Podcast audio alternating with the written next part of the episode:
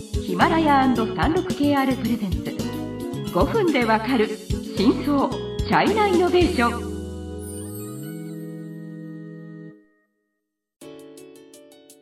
皆さんこんにちは。36KR ジャパンの委員です。日本経済新聞の山田です。はい。今週は中国の現地事情に詳しい日本人経営者川上さんと一緒に日本スタートアップ幹部が見る中国リップフログについて議論します、はい、いよいよ最終回ですね。川上さん最後までよろしくお願いしますはい川上です。よろしくお願いします。はいえーと、今回はドローンを活用するスマート物流について、うん、あのお話ししたいと思いますが、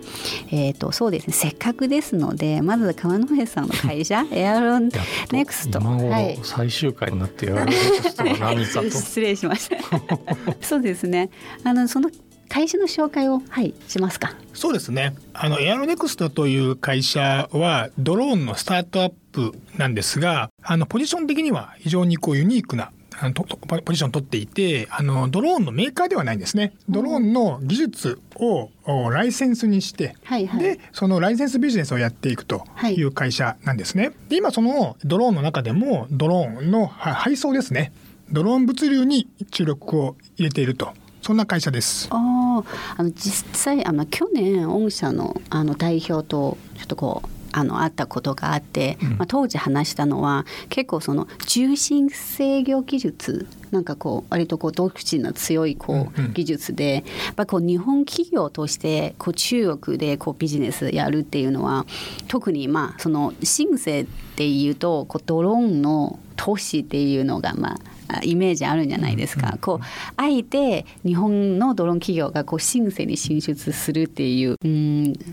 そうですね、まあ、どういう発想でこうシンセに行こうって思ったんですか？うん。やっぱりあのドローンといえば深セン。深センといえば DJI みたいなですね。そんなこうイメージが強いと思うんですけど、はい、なんでそのドローンの機体の構造のイメージというのは非常にこう DJI が作ってきたドローンに、まあ、近いんですよね。はいはい、ただそのエアロネクストのアプローチというのは重心を制御する技術なので、うん、もっと機体自身にもイノベーションが起こせるというアプローチだったんですね。はい、違う角度にちょっとこう深センに行ってみた。そうですね。まあそのやっぱり集まってる情報が集まっているのが深センですので、ああいった場所でこのあの発表をすることで非常にこう大きなインパクトを埋めるんじゃないかなという狙いはありました。はい、先ほどなんか御社は今こうスマート物流ドローンでこう物流をこうやるようなそういうえっ、ー、と取り組みをあのされているっておっしゃったんですが、えっ、ー、とまあ自分の認識では結構こうドローンでこう物流するっていうのがまあなかなか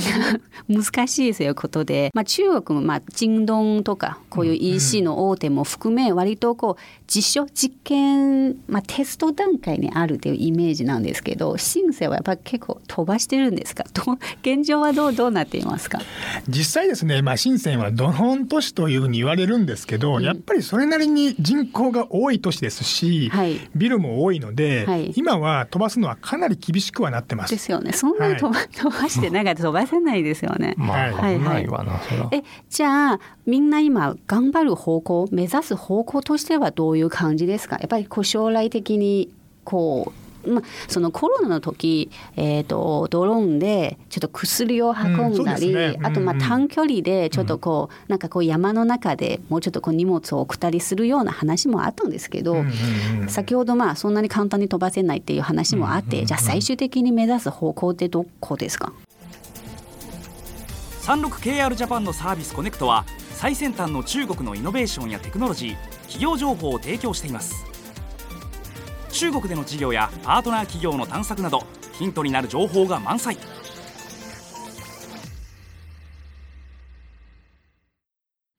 あの非常にですねその空域飛ばす、まあ、あの空のですねあの空域はですね、まあ、難しいんですけれどもただあのコロナのタイミングでやはりですね非接触とかですね、うんうん、あの車が行けない場所もしくは早く飛ばしたい早く届けたいっていうのはニーズは結構あったので、あのこれまで実験をしてたドローンの配送っていうのが実際に現場で使われたっていうのはあの大きなポイントだったかなと思いますね。うん、うん、なので今はそのドローンの配送に関してはいかにその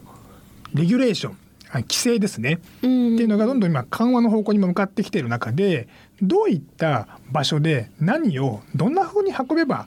結局ビジネスになるんでしょうかっていうことをみんな考えてるんじゃないですかね。あーなるほどなるほど。まあそのもうちょっと簡単に言いますと先ほどそのまあちょっと今の法整備ももちろんですけど、こうドローンで運ぶ便便で実現できたらすごく便利だっていうのは多分みんな想像はできるんですけどでも今の問題としてはこう例えば物が落ちたりあのね。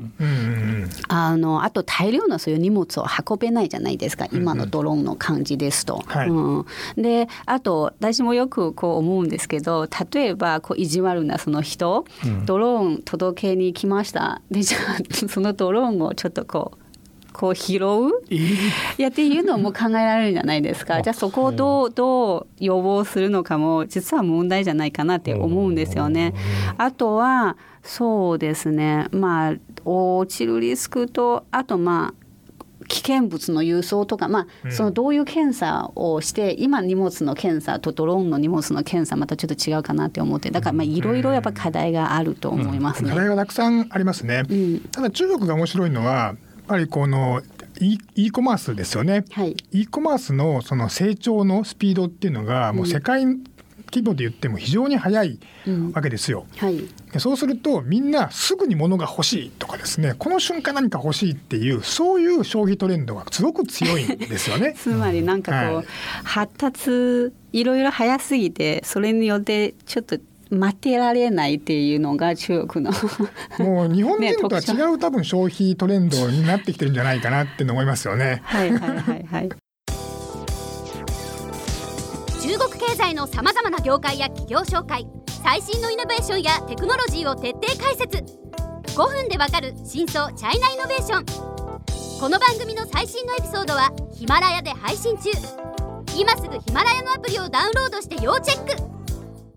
そうですね。はいで、あとまあ普及しやすい、もし今後活用することになると、多分、なんていうかこう山道とか、うんうんうん。あの人口のいないそういうところ、うん。少ないところ、うんうん。つまり配達そもそも配達員がちょっと行きにくいところとかが、まあ先に応用が始まるんじゃないかなって思いますね。そこもですね非常にこう中国はあの、まあ、先を行ってると私は思っていて、今日本でのドローンデリバリーでいうとおっしゃる通りやっぱり山だったりとか、うん島の間だったりとかってはいいうのがあるんですよね。ただそれを中国は3年前ぐらいからもう山の中で実験とかやってる企業はあるんですよ。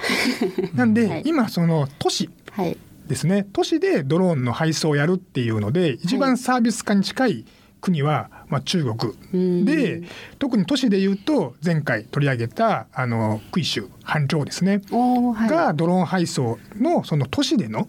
インフラ作りとしては先行している都市ですね。なるほど。うんはい。まああの反論はあの湖があるんでいざとなったらそこに不時着してくださいっていうことかもしれません。まあこれは嘘嘘っていうか冗談ですけど、はい。はい、あのまあありがとうございました。今週はやっぱりまあゲストのおかげでいろいろまた中国の私はまあ中国人と自称してますけど、少年ですか？